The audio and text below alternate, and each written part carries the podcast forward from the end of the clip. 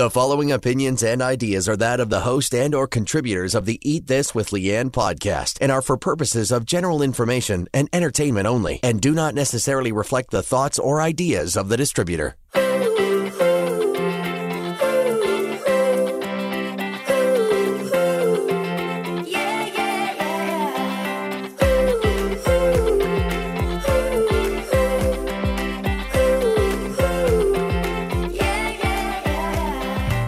Broadcasting to the world from Insider Closet and high above the streets of Toronto. This is Eat This with Leanne. Here's your host, registered nutritionist, Leanne Phillipson. Hot flashes that start as a light full body warming sensation, then move on to a red in the face, dewy, glistening, drippy sort of situation during the day, as well as the night sweats that both drench the sheets, leading to throwing off the duvet one minute and then feeling completely freezing the next. Headaches, migraines that are not touched by any kind of medication that can last as long as a week. There's rapid weight gain, but especially around the middle, very often called the muffin top or now the menopause middle, that will not shift despite your best muscle tone uh, beneath your belly or any of your dietary efforts. There's mood swings and temperament changes from rage to anxiety to anger, and then your lowest moments depression, interrupted and crappy sleep, bone loss, osteoporosis, insulin resistance, high blood pressure irregular periods that can range from insanely heavy to never ending and then like nothing. What was that? Then there's incontinence and bladder issues, the higher risk of prolapse, which basically means that your internal organs, like your uterus that housed your babies, is falling out of you. Thinning hair, thinning skin, dryness on the outside, from the skin, nail, hairs, even your eyes to the inside, like vaginal dryness that can be painful during intercourse. And really, do you actually feel like having sex in the first place because you've got a low libido? The memory loss or the inability for your brain to connect to the words that you've used your whole life that just can't reach your mouth to speak them, as well as the body aches, the joint pain that make you feel like you're 20 years older than you are. Well, what am I talking about? Perimenopause and menopause.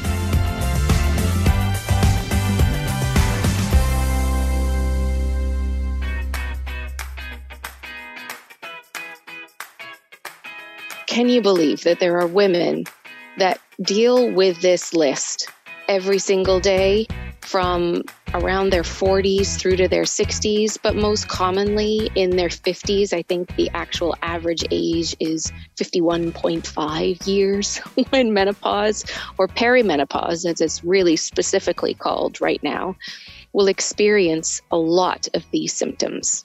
Now, you wouldn't wish this on anyone at all, let alone your mother, your daughter, your wife, your grandmother, any incredible woman in your life.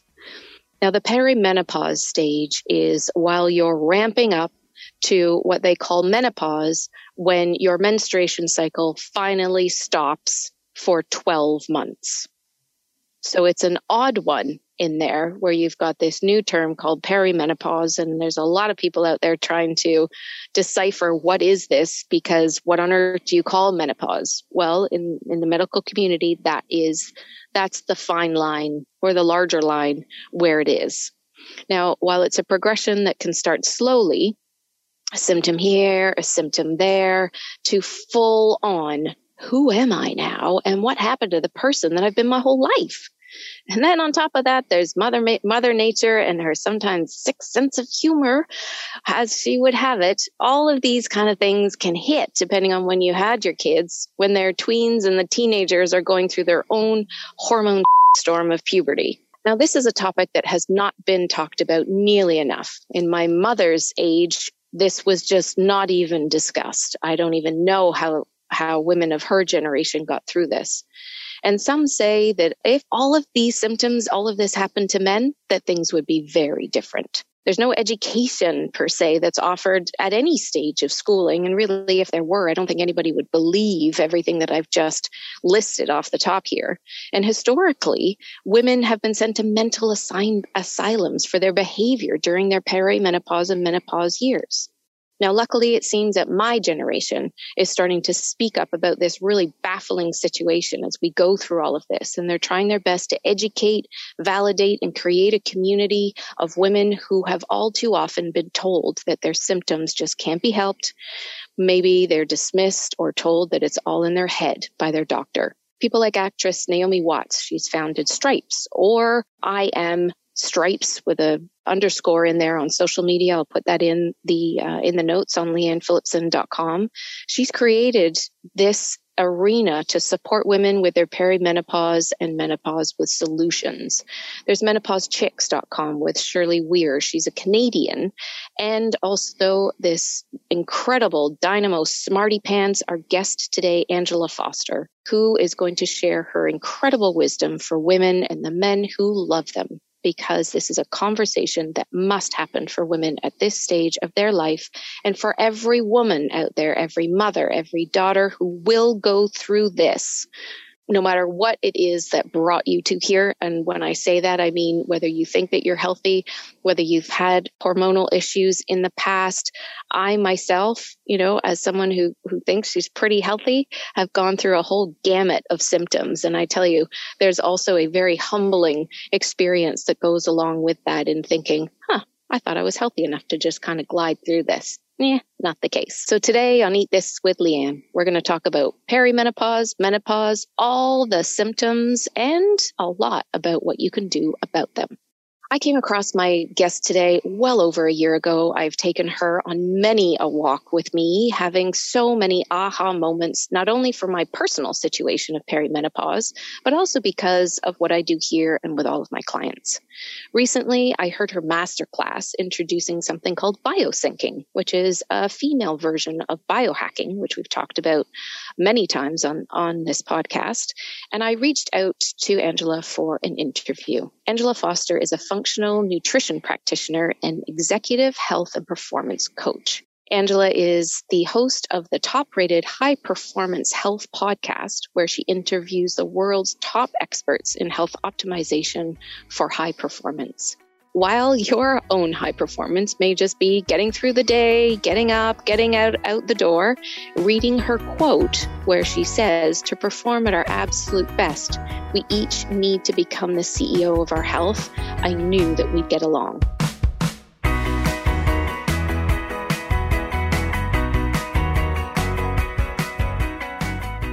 Right. So thank you so much for being on Eat This with Leanne, Angela. I do thoroughly enjoy your podcast, the information that you put out, your passion that you have. It's just tremendous. So it's really, really a, a, pleasure to have you on today. Thank you so much for having me here today, Leanne. I'm really excited to be here. Tell me a bit about your story and what drew you to this area of health because you've got a really interesting background. Yeah, it's a little bit of a, a checkered route, shall we say.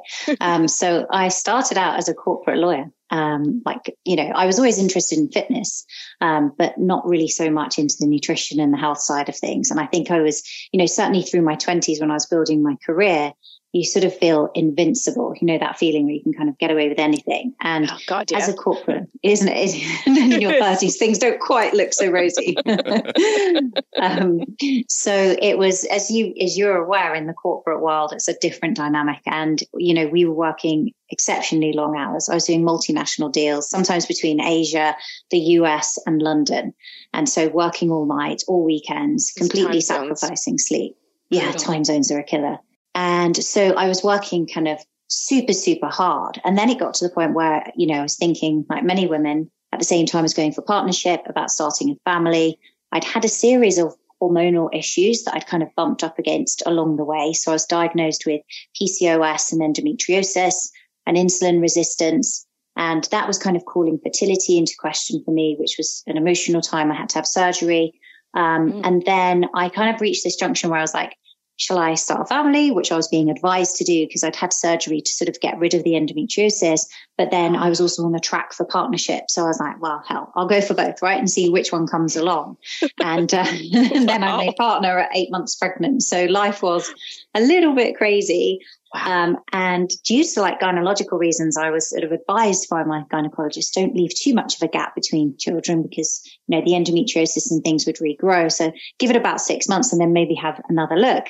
And uh, unexpectedly, I then fell pregnant quite quickly again. So by the time I was due to go back to work, I think I was like three months pregnant. So the two kids were pretty, two boys close yeah. together. But the thing that was really actually shocking to me was I didn't expect to suffer with postnatal depression. And I think after my first child, I was kind of very much in denial of that. And then obviously the second pregnancy came on quite quickly. Uh, and that's when it really started to hit me. And then after my second child. Um, so it took me a couple of years actually to get back on track. And, but I always had in my mind, I want to have another child. I still, I was one of three. I wanted to have a third child. And so I managed to get myself well, um, with quite a bit of work. And then I went on to have my third and I thought I've, I've done all the things now, right? I was really getting into health. I'm going to prioritize my sleep. I'm going to get night nanny to help and all these things. And nothing went to plan. You know, within about four, five weeks of, of having my daughter, it hit me hard and it, and it was much harder that third time round. And it became very entrenched and it, it was a real genuine battle for a few years um, where, you know, it kind of, I got referred for psychiatric care. I wasn't just on antidepressant medication. I then moved on to antipsychotic medication as well to kind of control for bipolar episodes. And I was having all these suicidal thoughts and I, I effectively kind of created this prison in my own mind because I had this juxtaposition, should I say, of I adore my children, I adore my husband, I want to be a part of their lives, but this incredible self-loathing and feeling that I wasn't good enough and they would be better off without me. But I was kind of thinking, you know, had these suicidal thoughts, how can I take my own life and leave my kids without a mum? And so I just, but I wanted to turn these thoughts off. And then the kids got sick with a really bad cough and cold, kind of a flu. I came down with it and it just got progressively worse. I kept having antibiotics. They realized I had pneumonia, sent me for an x-ray and they thought I had something called bronchiectasis. So I was then referred to the hospital and the, I remember sitting with a consultant and him talking about my lymph glands how big they were. And I kind of sort of, you know, sort of said, well, I, I don't really understand. I know I've got pneumonia, but do you think you keep talking about the lymph glands? And for me, that feels like maybe you're talking about something like cancer. And he said that it was hard to say I didn't have that without a full CT scan. So I was then rushed through to have a CT scan and what they found was it was actually just viral and bacterial pneumonia across both lungs, but it was so entrenched. They were like, I don't really know how you're standing here. Um, and I was neutropenic when they took my bloods and I kind of just carried on. And so I was immediately admitted into hospital and it was, it sounds very sort of woo woo, but I think once I was in hospital, I just kind of gave in, right, to the to the recovery process. I was on drips, oxygen. They thought they were going to have to intubate me. Fortunately, we never arrived there. And I remember just feeling suddenly peaceful, like suddenly okay with being me. I tried to run away and now there was nowhere to run because here I was in hospital with only myself. Wow. And I don't know if it was the very high fevers that I know Dr. Joe Dispenza talks about this, how it can give mm-hmm. way to mm-hmm. that lucidity.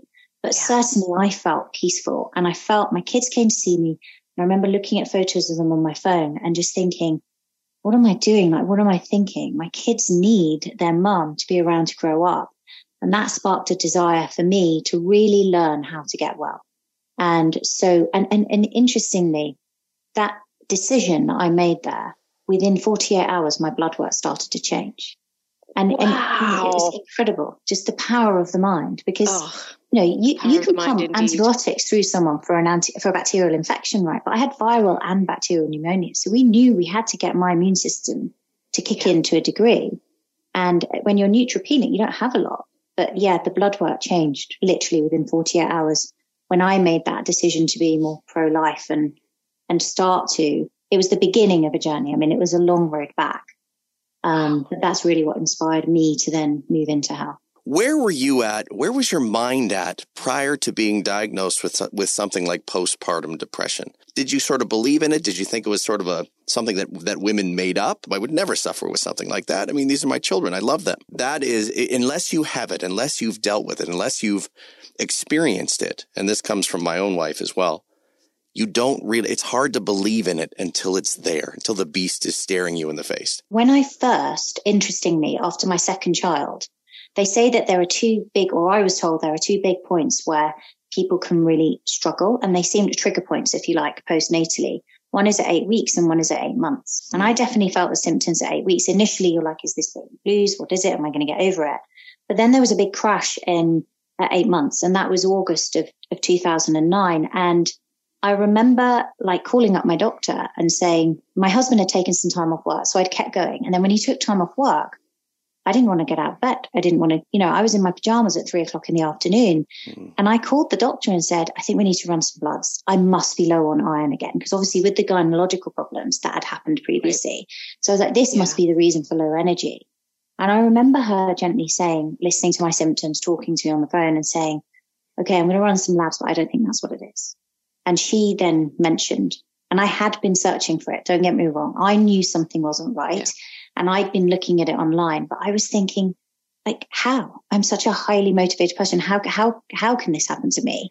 So I did 100% believe it, but it was, it's that old adage, isn't it? It's something that happens to other people and not yeah. to me. Yeah. And, and it took a lot of, and it, it took another few months. And I remember, uh, being with a, a different GP. He was lovely. He was the one who ultimately helped me eventually come off medication. And he sat with me and gave me the questionnaires and he could see that I was filling out the questionnaires positively because he was in the room. So he walked out and the moment he left, I was much more honest in what was there. And he later said to me, I, I knew you were never going to do it. There was just always this brave face all the time. I can cope, I can manage, I can get through this, I can show you I'm okay. Mm. And he pleaded with me to, to go on medication. And I didn't instinctively want to, but I, what I would say to anyone who's listening and has struggled with this the medication helped me to do the work. I know it's not a perfect solution, but it enabled me to achieve a level of mindset that I could now work on myself. Yeah. Um, just to bring me to a point of more, not complete neutrality, but just to move that vibration up just a little bit that I could take it on. I've heard that before, and especially from Gabby Bernstein. I recall hearing that that the medication, while she is a spiritual teacher and you know you say woo woo, but whatever you want to call it, at that point in her life, the medication did allow her to to be able to, like you said, do the work. And I think that there is, I mean, there's stigma around all mental health issues, and there is such a stigma around taking medication and having a daughter who is now back on medication for depression um, after coming off. I even have to, as a mom, do a check on myself, you know, for everything that I do, thinking, gosh, does she really need to be on medication? And then just before Christmas, when she advocated for herself and said, I want to go back on medication, I would have, you know, knowing what her mood was like, I would have said, just throw everything at her because there mm. come, comes a breaking point at which there's just there's no other way forward so i can absolutely empathize with your experience of the denial and the should I do it? And thank God you had all those doctors who were, you know, really encouraging you to take it. Um, and even myself in the depressive different times that I'm, as I'm, we're going to talk about perimenopause, but you know, these different times, I think I also have a block there myself and thinking, wow, if I put myself on medication, I might actually feel like some sort of failure. Thank you so much because that's just hit me in my heart.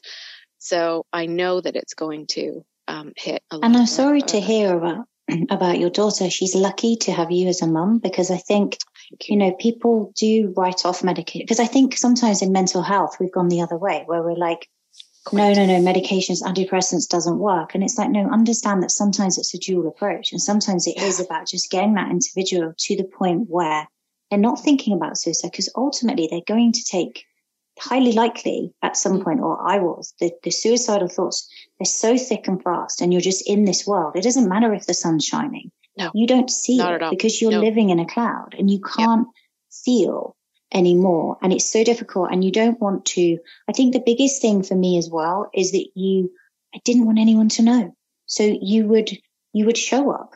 You'd still, you know, some people, it may be a little bit more obvious. For other people, they hide it. And I think those are the people that we then look at and go, oh my God, it was a shock. She suddenly took her life. Like, how did that happen? Because she's hiding it. She's showing up and she's putting on a brave face for her children and she's going on the school run. But you don't see the reality of it. You know, it used to take my son nearly two hours, my four year old, to pull me out of bed and say, Mummy, we're going to be late for school because my my husband had left and gone in the city and he's yanking your arm and you know I've had to forgive myself for doing that to my child. It feels horrible, but then what you see on the school run doesn't it sort of belies the truth what's behind it, I think. Absolutely. And the same thing for social media. You know, we're mm living we're living in other people's lives on social media now and it always looks so shiny. And to your point of where people don't talk about it because there's such shame around it, there's still such stigma I'm so proud of my daughter because she has been on this podcast. She has talked about her mental health challenges and she's only 17. So this generation who, who are having such difficulties in this arena are actually paving the way for us you know, us in this mm-hmm. menopausal, menopausal place. It's like, wow, if they can do it, then, you know, what on earth are we thinking about? My mom, who had a horrendous time with um, H, being on HRT, came off HRT, went through every symptom. She went on antidepressants when she was going through chemo finally even though she was up and down like a yo-yo. So there's so much to there's so much to the mental health piece. And I love how you've articulated the power of the mind and how things can switch when once you surrendered essentially to mm. wow, okay, here's where I am and just how you explained looking at photos and seeing your children and that being the motivating factor like there was just a an absolute 180 that happened there for you in that surrender. Yeah. So, as you say, surrendering and also just connecting. And you know, we could solve so much connecting yeah. with the frequency and emotion of love because that's what I did when I looked at my kids. It was just pure love, and I I didn't know if I was going to get well, you know, and and get better. But what I did know was that I love them unconditionally, and it was a wake up call. It was like, what am I doing? Spending my days thinking about ending this, and look at them, like they're here they're going to need a mum. And, and it was just that. So it was kind of, it got bigger than me. And I think that's the thing, because when you're depressed, it's inside, it's all about you because you're absorbed. And then it was just, it, it became bigger than me and that, that sparked a mission. And initially it was, honestly, it was a mission to, it was a selfish mission, right? To get myself well and to look after my children. It's since grown into something bigger where mm-hmm. I truly just want to empower women to optimal performance and longevity. And, and if I can do that and just help one person, then, then I'm making a difference, you know? Yeah. Yeah. Well, I mean, that's where so many of us have come from is, is having that. So that's a perfect segue into talking about, you know, the changes in hormones that happen for during this time, this menopausal, perimenopausal time, because as you've experienced the hormonal and everything changing in you post um, you know, post your babies, post all of them, then this time of life, as I set us up in the uh, in the introduction, is you know, it's a time of life that's just not talked about enough. So I'm so thrilled that this is something that you talk about and and no matter what performance it is that you want to do whether it's higher performance or just getting out of bed or going to work or getting your teens off somewhere or dealing with your teens and all of their issues. Right. That's enough on its own right? It's right there. Like i said mother nature she's got some kind of sense of humor. But depending on when you've had your your kids and you've got to deal with the it's just a hormone the whole place is just full of hormones it's just crazy. So, can you take us through just kind of the changes in hormones and talking about this, you know, this part of our journey as, you know, as women. And I've also set this up. This episode is not only for women, but it's also for the men that love women, the aunts, the grandmothers, the mothers, the daughters, like every single woman on the planet is going to go through this phase. So if you could set us up with some understanding there, that would be tremendous. I love that you qualified that, that every single woman is going to go through this phase. I had someone uh, uh, as a business colleague say that she was asked by a man, does every woman go through menopause? And it's like, every woman, right? If we can acknowledge that and help women. And I think you're so right, just opening that conversation to men, because my experience is most men really want to help and, and want to mm-hmm. understand it better and help ease that. And it yeah. doesn't have to be bad. That's the other thing I'd like to kind of preface it with. Definitely. Is some women move through this transition with complete ease and grace. But if you don't, you can get, there's a lot of help that you can get. I mean, in yeah. Japan, I think they call it konenki. They don't really have a word for menopause. It's the second spring. And I think if we could open that up as embracing this new stage, because as women, we have, you know, we go from like the teenage, teenage years where you have menarche when the onset of your periods, and then there's all like a disruptive stage and they're not quite regular, and you go through all of that. And then many women, more and more today, are experiencing menstrual problems throughout their 20s and, and their 30s. And then for women who decide that they want to have a family, they go, and depending on how many children they have, they go through this prenatal, pregnancy, postnatal, repeat. And then you kind of just clear all of that. And then you're like, oh my God, it's, it's perimenopause. Like, what? I'm not ready for this. What's can going I just, on? Can I just take a breath, please? exactly. so actually being in your 50s and moving past that should be the second spring. I like the way the Japanese refer to it. I think the other thing, as Leanne was saying, is what's difficult is you sometimes got teenage children throwing into the mix who've also got these hormones going up and down. And for many women, they've also got parents who are aging and maybe are having health problems. And so there's this perfect storm of stress that's going on. Um, and I think, you know, we, we, as women, we are the ones, right? We hear the baby cry at night. We carry around in our head, you know, have they got the money for the school trip? Have they got their packed lunch? Have they got this? Have they got that? Like you're always, and I think that's the thing. And I think the first thing that I, you know, and, and, and the science sort of shows this is that many women will start to experience, not all, but many women will start to experience anxiety that they didn't have before. And I mm-hmm. think that's one of the hardest things your thoughts, Leanne, but that reduction in progesterone for so many women, and that's natural because you start to have cycles where you're not ovulating. And if you're not ovulating, you're not producing as much progesterone because you're really uh, relying on your adrenal glands. And if you're in a very, very high stress state, then you're definitely not going to be sort of compensating for that that well. And so I think that can be really hard because progesterone is very calming uh, and helps with the production of GABA, um, a neurotransmitter that is calming. And I think that's, that's difficult for women. And suddenly they can experience panic attacks. They can experience rapid heartbeat, um, you know, racing pulse or skipping and they can wake up in the middle of the night. We always associate it with, you know, it always gets talked about hot flashes, but actually that's just one of many symptoms and you may not even experience those. But I think the, the anxiety often is very difficult. And as you say, for people who have any kind of history of previous mental health problems, it can then throw this up again. Yeah, definitely. The, um, I can recall myself, um, late 40s. I'm almost 52 now, but in um, probably about five years ago, four years ago, maybe, I can remember being on a plane and seeing the airplane like a tube flying through the air and the anxiety and the claustrophobia that I experienced. And I've flown all around the world. When I lived in England, I was on a plane every month going somewhere else, checking, you know, checking out a, a, new place, flying to Australia here, there. My sister lives in Australia. I'm like, yeah, let's get on a plane and go and see her. It's, you know, it's, it's great. And all of a sudden I'm on this, I'm on this metal tube flying through the air going, oh my God, I can't get off. What do I do? Okay, just breathe. This must be some sort of, and it just came out of the blue. It is something that if someone said to me, tapped me on the shoulder and said, okay, this is, this is some anxiety that's happening. This could have something to do with perimenopause um, you know, and sort of explain a little bit more about physiologically what was going on, that could have just calmed me right down and saying, You're not losing your mind, lady. You're okay. mm. There's such a fine line between the strength and the fragility of the female, both physically and mentally. There, to, it, mm, it, it is the most fascinating thing to me because I there's nothing that puts me in awe more than watching a woman go through pregnancy and and and and birth and that sort of thing. I find that just mind blowing. I could sit there and watch the documentary after documentary on something like that because I find it so amazing, just such an amazing mm. thing.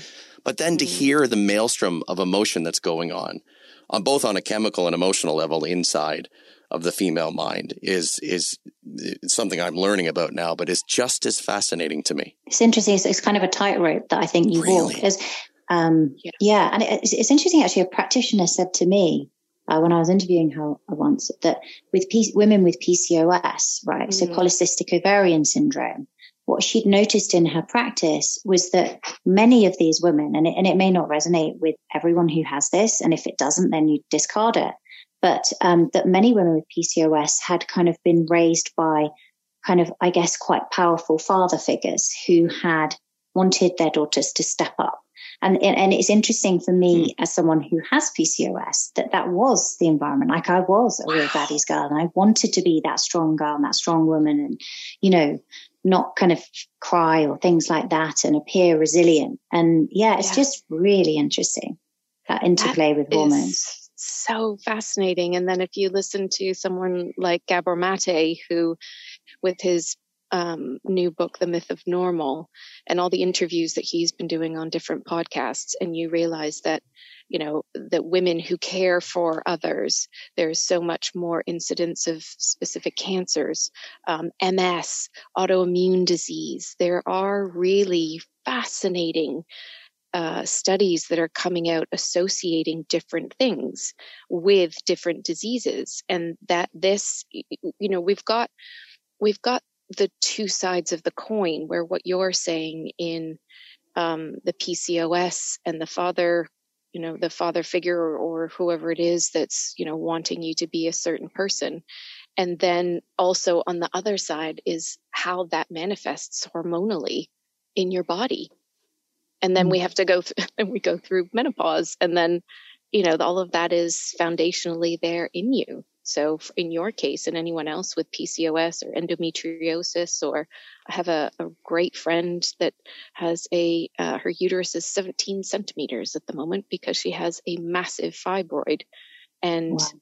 and will have that dealt with but at the same time her symptoms are exacerbated so much more and yet it you know it's kind of wasn't really looked at in that way in the beginning. It's taken such a long time for her to get to the place to understand her body and yet she knows there's something not right but things are not validated typically when you go to the doctor's office. And especially with uh, so many of these hot flashes the sleeplessness the dryness low libido all of those kind of things i think it depends on who you're sitting across from when you're going to ask your doctor about these kind of things, the response that you get. I hear, and maybe you have too, with the people that you've helped, that quite often it can be, you know, a bit of a, it's all in your head kind of thing, and it's more dismissed or uh, the gynecologist that you're, you know, that you're seeing, even though you think they're an expert in uteruses and vaginas and all this kind of stuff, there's just not the answers that people are looking for. Like, give me some relief, please. Did you mention happen to mention ashwagandha? What is that, and where can I get it if it's going to help my yeah, exactly. You know, somebody just will just mm. give me some, please. I'll take. You know, if it's no matter what it is, if I have to go wherever to get it, it's fine. So, how many women does Ash? Yeah, how many women can ashwagandha save? Right, it's just incredible for that anxiety. Yeah, but it's interesting because like the standard medical system. I mean, I can't tell you how many times along the way with PCOS and endometriosis, the solution, if it isn't surgery that's needed, is we'll just put you on birth control every single time. And it's like with no one understands. Even very not long ago, I was told by the doctor, oh, maybe you should go on birth control. And it's like, no, maybe not. maybe it depletes. Maybe I'm like beyond the stage where I'm trying to control getting pregnant. So it's not birth control anyway for me. And maybe uh, it depletes my B vitamins to a level that my energy isn't great. And maybe, just maybe, it's affecting my microbiome. And what about the fact that it's now been linked in studies to increased risks of depression? And I have a very long history now of like 10 year clinical depression. What about all those things? Uh, it's just, yeah, I feel like women are so often let down. I guess there's a degree of they want to help, but it's prescribing their way out of it in a way.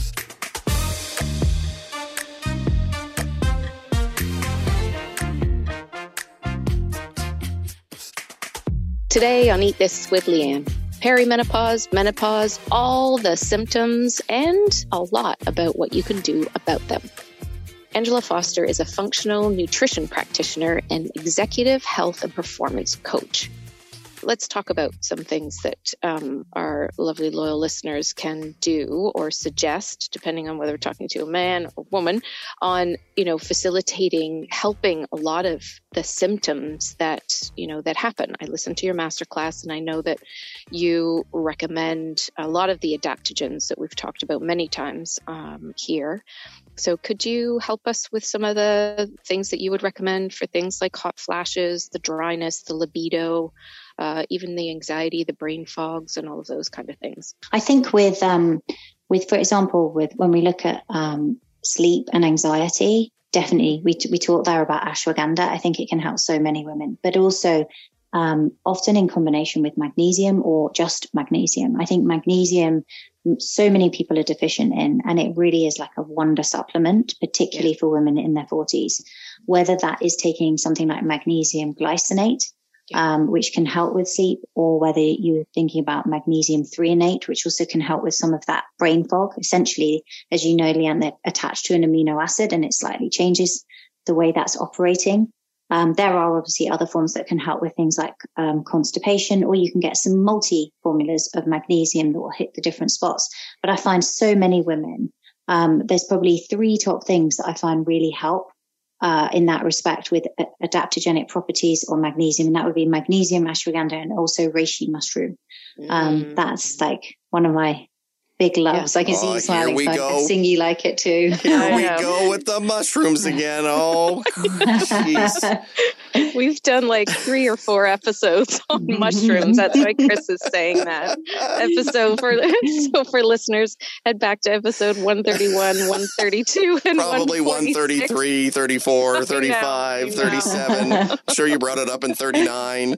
I I get it. Mushrooms are really, really good. It is a tremendous thing. I mean, not only do I eat them pretty much every day, but you know, my supplement supplement cover covered of uh, real mushrooms. We talked to the founder Sky about uh, about their process with mushrooms, which was just tremendous. It's highly recommended by Dr. Davis Brockenshire. So a lot of our listeners have heard him speak so many times. And when Dr. B says something about a particular supplement, I do go down that rabbit hole. So I definitely did.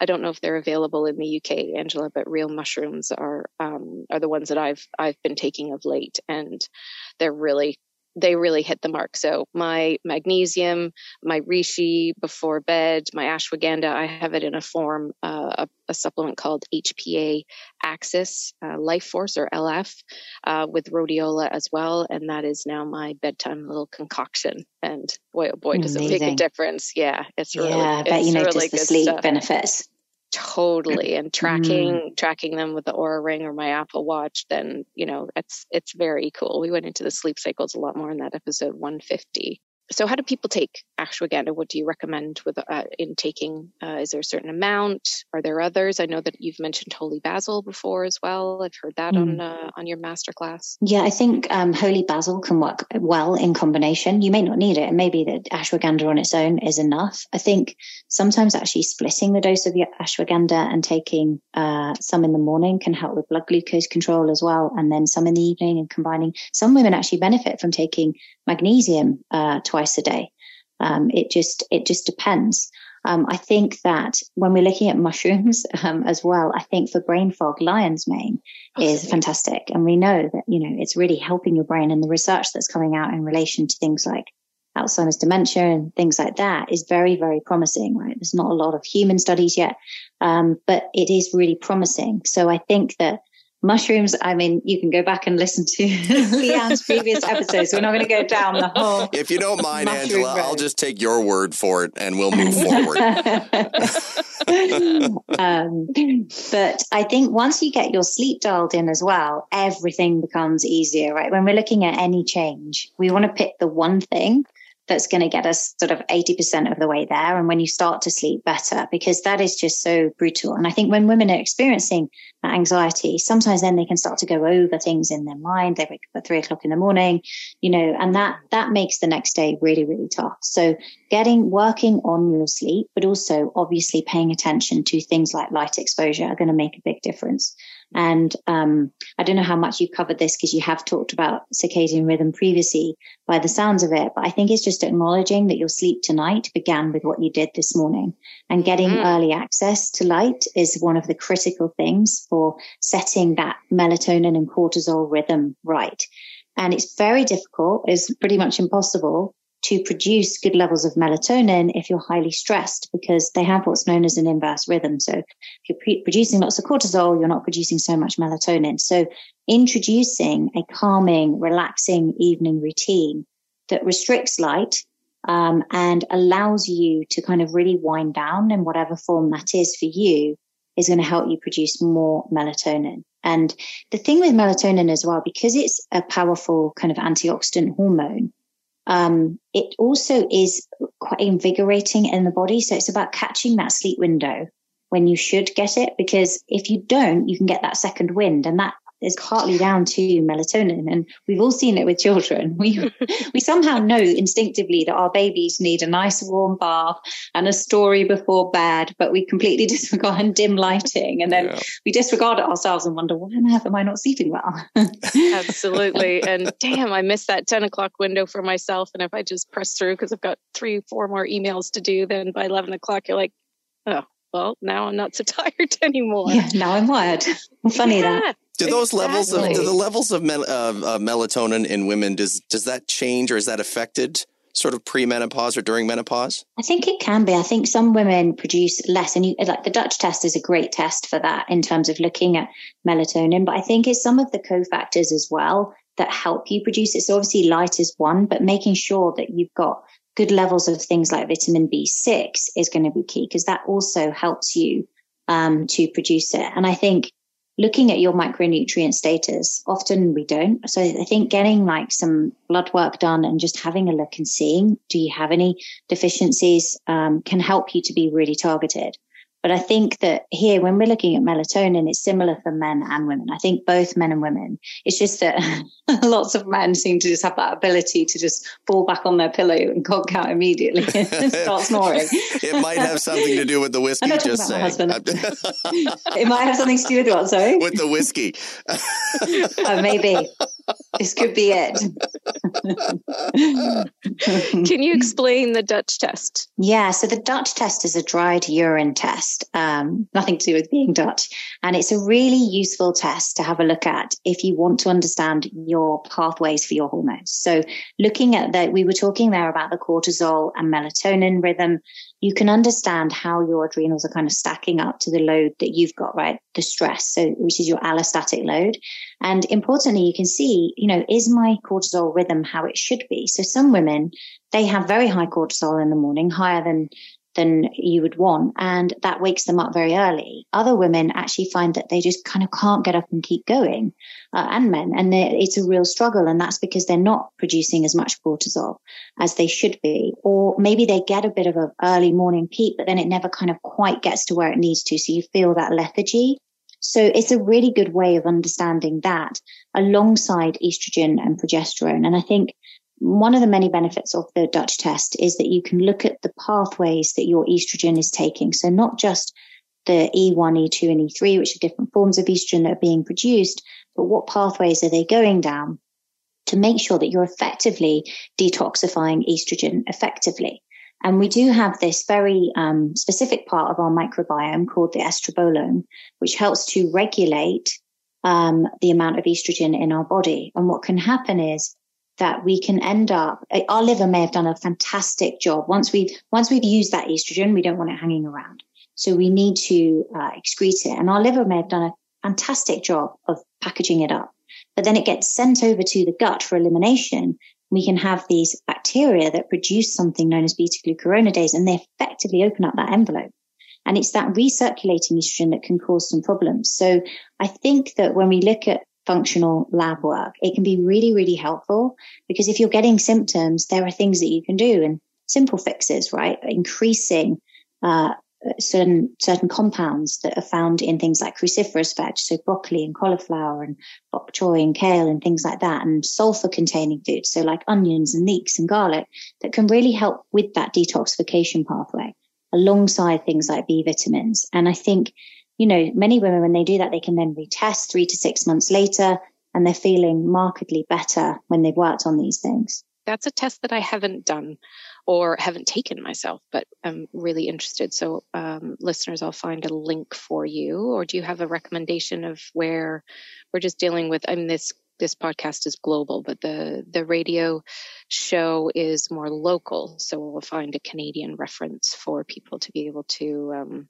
to find yeah. that test. You can also go on to um, the Dutch. If you if you if they put in the search Dutch test, you'll find uh, Precision Analytical, the the um, laboratory that basically does that test.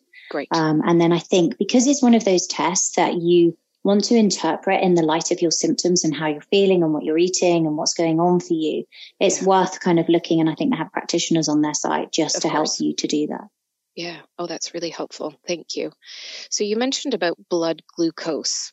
So insulin resistance, uh, the belly fat, all of that kind of lovely stuff that also happens to us. Can you take us through some of that? Things too, you don't want, right? I know. I know. I know that you've used a glucose monitor. I've got one stuck in my arm. Chris has. Do you still have yours? I in, do Chris? actually as well. It, uh, yeah. yeah, it actually it came out this morning. How so have you found to... that, Chris? It's quite interesting, isn't it? My husband's like, what? You mean I can't have that? well, the funny thing is, is that I went through two weeks of, of the glucose monitor and sort of testing myself after things like, you know, my normal breakfast or, you know, at night, oftentimes I'll have a whiskey and ginger. So I tried it with just the whiskey and then I tried it as well with a whiskey and ginger to see if that changed it. Uh, I found that my highest levels of glucose came from after working out. Mm. Yeah. That's interesting because effectively your muscles are using that as a as a fuel. Your body's releasing more. It's actually it's it's quite interesting, particularly for women. You can kind of utilize it to optimize your fasting window because if you do a workout, you might see as you're working out the levels going up.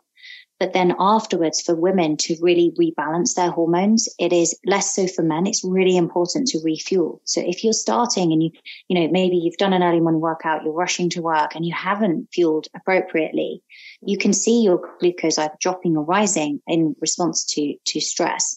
Whereas once you refuel with, particularly with protein to help with recovery and some carbs, actually that will just reduce it. And I think blood glucose monitoring is it has its place. Obviously, it's about understanding whether there's any insulin resistance, which at the moment you can only do through a lab test. Yeah. Um, but I think it's very helpful for helping women manage uh, their glucose and keeping it within a tighter range. Because what we know in in our 40s is that we do develop a little bit to a lesser or a greater degree, depending. If you're a woman like myself who has PCOS, sad news is, unfortunately, to break it for you, you're going to have to work a lot harder.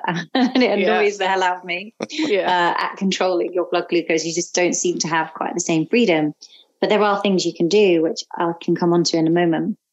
Um, but essentially, we do develop a little bit of insulin resistance. We also have a little bit higher inflammation and that stress hormone, cortisol we were talking about is also often a bit higher. Uh, in women in their 40s. And that again can in turn affect blood glucose.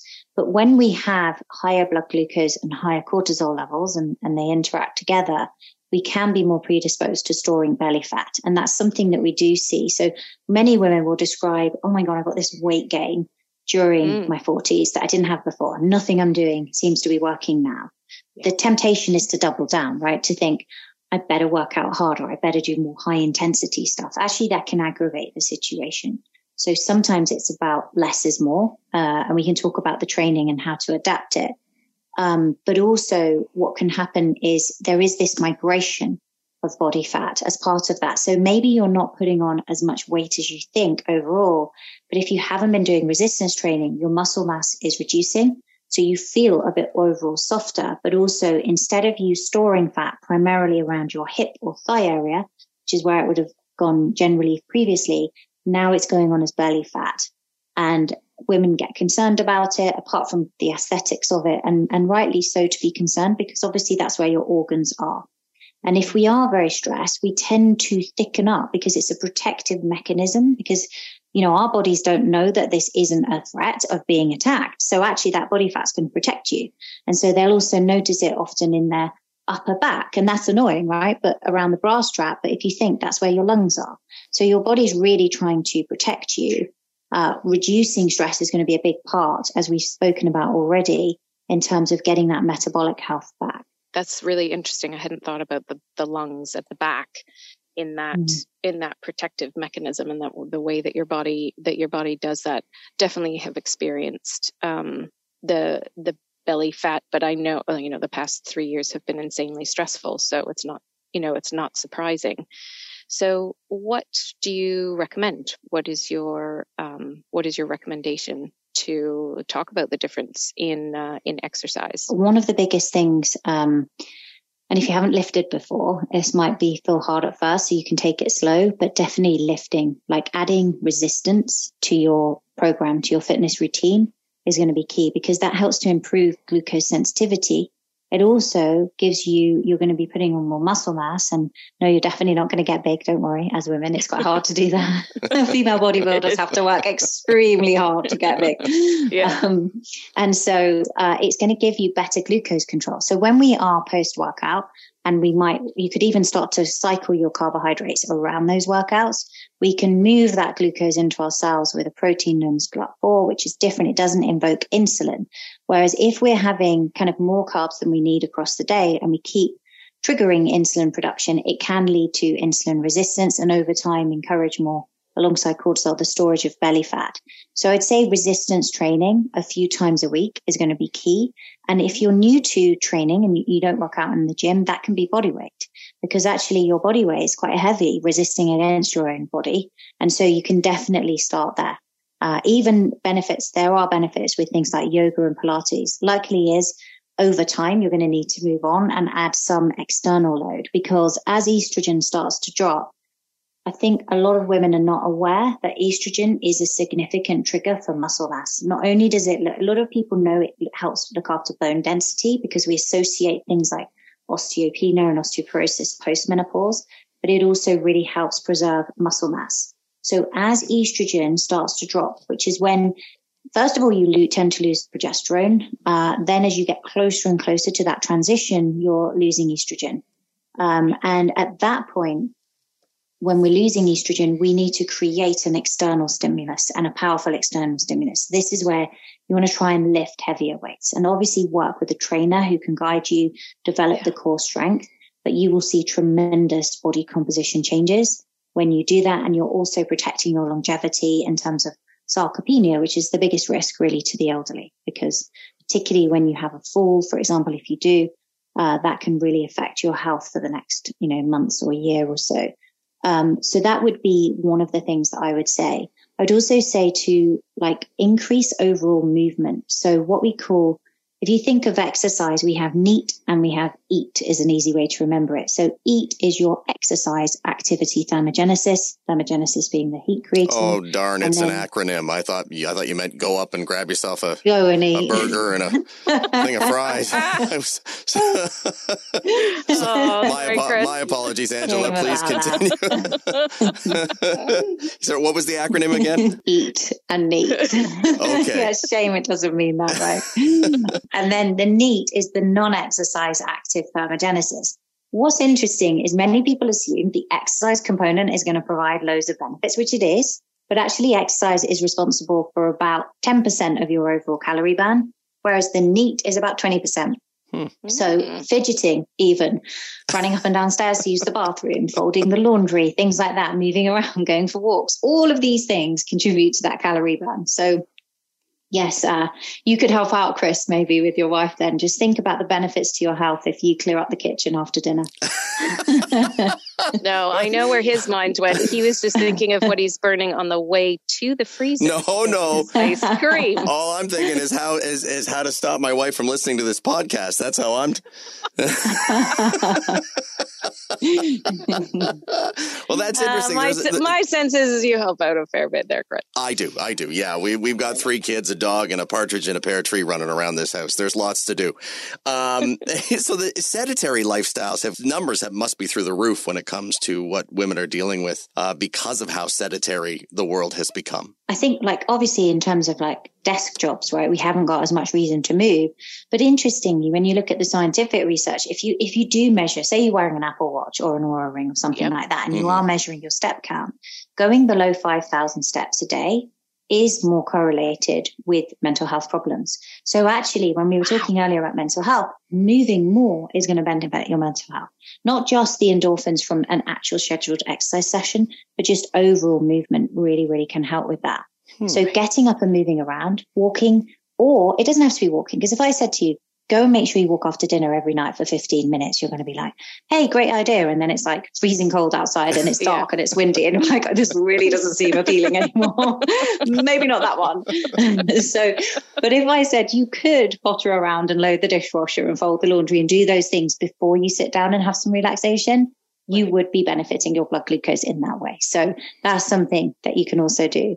Um, but aside from that, then it is about creating polarity in the training, right? So trying not to get into this middle zone. So for all you runners out there, I know you love it and I know it feels amazing when you come back from a run, but the thing about it is just be careful that you're not falling into that level where your heart rate's high enough and you're causing enough stress on the body to stress it out and cause inflammation, but not enough to really trigger real change. And that's kind of the gray zone because yes, you get an endorphins and you feel great, but it isn't giving you the adaptations and it's also causing higher levels of cortisol and inflammation. And that's why some people will find that they're running and they're not really getting anywhere and they've got this belly fat coming. So what I would say is run embarrassingly slow don't worry about it. Okay. or, or hike, keep that heart rate down. It's fine. or go and sprint. Like, let's try and keep within those zones. You can do some mid range, but I just wouldn't make it the mainstay of your workouts. At this time and this age, likely what anyone has done for the whole of their life in terms of their movement and their exercise really does need to change with the times.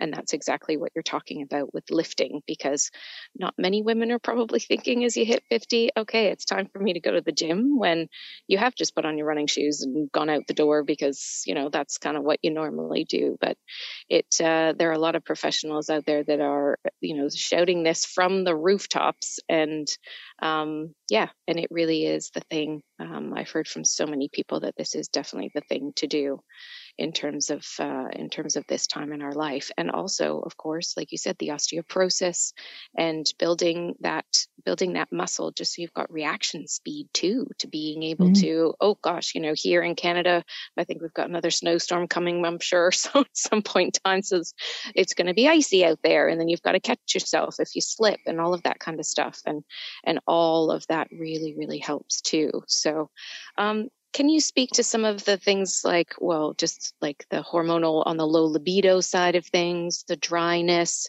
What what can uh, what can women do to help themselves there? I think if you're struggling with that, I do think it's worth like reaching out. I know some women have been concerned over the years because of the Women's Health Initiative, which was actually misunderstood about getting hormone therapy. I think, you know, discuss it with your doctor. That's a lot of that has been disproven. We now have, even in people who are not using. So there's a difference between body identical hormones and bioidentical insofar as body identical are regulated, but they're essentially utilizing pretty much the same things. It's just that when you're having bioidentical, it's done by a compounding pharmacy and they're, they're basically prescribing that dose according to your needs.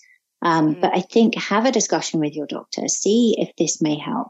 Also, you know, there are things like DHEA creams, for example, that can help um, I'm not sure if it's available in Canada, but I know Dr. Anna Cabeca has a fantastic cream called I've Julva. got her stuff. Oh got her gosh. stuff. It's amazing. it took a bit to get it because of because we're in Canada, so it's not sold in Canada. So I did have to have it shipped to a friend in the U.S. and mm-hmm. then who shipped it on to me.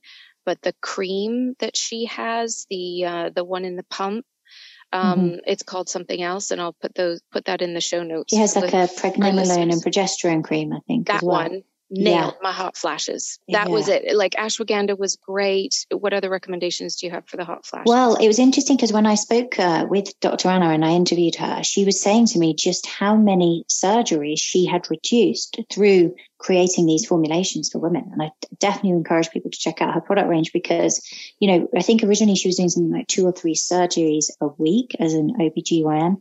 And then she dropped down to two or three a year. And if we can avoid surgery, right, I mean, it's immense because the recovery and also the risks associated with it.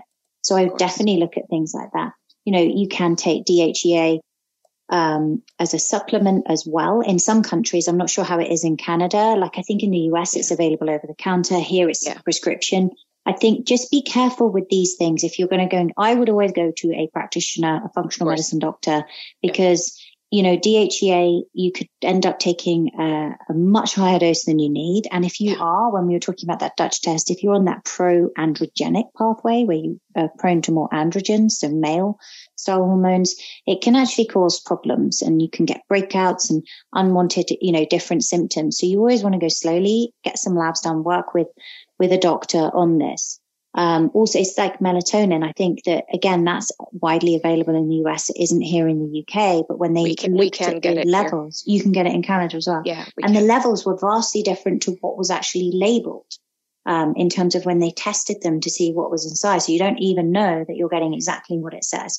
So I think for women that are feeling like that, there is a lot you can do and you don't have to suffer. And, you know, for some women, they find that with that drop in estrogen as well, they tend to be more vulnerable to bladder infections. Um, and about 90% of bladder infections tend to be from E. coli. And if that is the case, taking uh, something like D-mannose, which is a, a supplement from like cranberry extract, that can actually help to keep it at bay. So I would definitely recommend working with someone um, who can help you. Don't the, the the message is you don't have to suffer in silence. So, are there any other recommendations that you can offer with your genius and everything that you know about for any of the other symptoms that we've uh, we've brought up, but maybe haven't gone down that rabbit hole? I guess we probably haven't looked at some of the things that women can get in terms of often they experience different aches and pains, issues with joint health. Um, you know, maybe they have autoimmune conditions, I think really getting the diet as low as anti-inflammatory as possible and just opening up those detoxification pathways are really, really key. Um, so it's about, you know, going and not thinking about dieting or anything like that, much more focusing on how can I get as nutrient dense food as I possibly can within my budget. So looking for color. You know, if it's nice if you can prioritize things like organic, it's not within everyone's budget. But I right. think if you can prioritize color, because what we know is that those polyphenols that give the food the color, they actually feed our healthy gut bacteria. They are like the fodder. And so we want to be giving them what they want. And we're also actually getting benefits ourselves from those micronutrients. And so eating a predominantly plant based diet with healthy levels of protein and some healthy fats is going to be probably the best. I'm not an advocate of any particular diet or another, but I think if you stick to that as a principle, you can do really well. And I think with protein, you do need a bit more. This can obviously be a bit trickier for vegans or vegetarians, but generally speaking, most women um, to produce. So when we were looking at workouts, we know that if we're resistance training, we can help with muscle protein synthesis. So that synthesis of new tissue, which is really important to longevity and metabolic health. When we hit 30 grams of protein, we also introduce muscle protein synthesis. So getting 30 wow. grams in one serving. Yeah, it's a really good way of triggering it. And as women move through menopause, actually it's closer to 40 grams. So making sure you get it. Now, a lot of women will grab a protein shake because they're in a hurry and they're having that on the go what I would say that's fine, but don't um, don't sip it because what you want is to have that like you would have a meal so that your body gets these sensors that you have these essential amino acids. They're there available in abundance and it can synthesize new tissue. And if we can introduce more muscle mass, we are actually going to be improving our basal metabolic rate, which in turn is going to give you more calorie flexibility so that you don't feel you have to have a life of restriction because actually you've got better insulin sensitivity and you've got more flexibility because you've got a faster metabolic rate. So in terms of like looking from a nutritional perspective, those are some things that I would encourage people to look at modifying as well. Yeah. So just to reiterate, about 32 to 40 grams of protein at each meal. Ideally, yeah. Yeah. Okay. All right. Well, I think that that's a, just a great place to get people uh, people started. And for anyone that wants to learn more about what you offer, because I know you have mastermind groups, you have a, a membership. Can you please tell our lovely loyal listeners a little bit more about how they can maybe find more information from you and of course your fantastic podcast? So the podcast is high performance health. Uh, we talk about many of the things that uh, we've been speaking about today and you can find that on any platform. Um, if you are looking to kind of join a community of other women, then we have a, a low cost membership called the Female Biohacker Collective, and you can find that at femalebiohacker.com. Um, if you want to kind of find out where you are on your health journey and get a free personalized report, you can go to your totalhealthcheck.com and you can basically answer, take you about 60 seconds or less to answer some questions on things like sleep and hormones and nutrition, and we'll send you a free report. And then otherwise, I am most active on Instagram, is probably my preferred platform. I share content on there daily, both um, on my main feed and my stories, and that's Angela S. Foster. Angela, is there, do I have to prove that I am a female if I'd like to join the Biohacker Collective?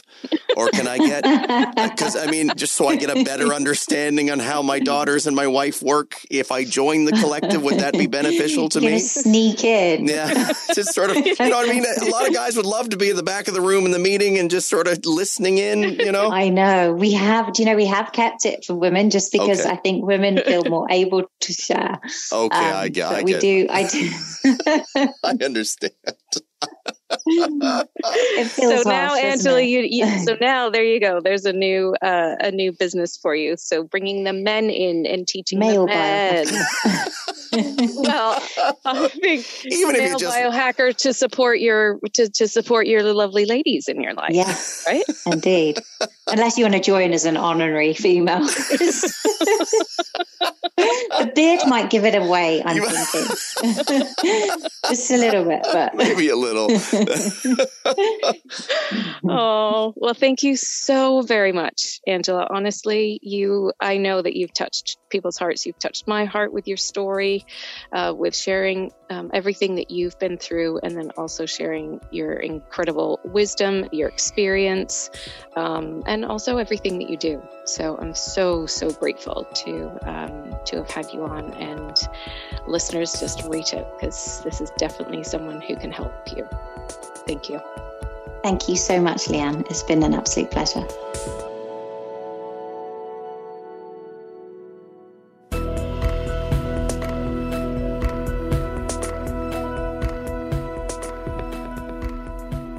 Well, I think there's so much to digest there from Angela that I'm just going to kind of put a pin in it and say, please hit rewind, go back and hear what she has to say.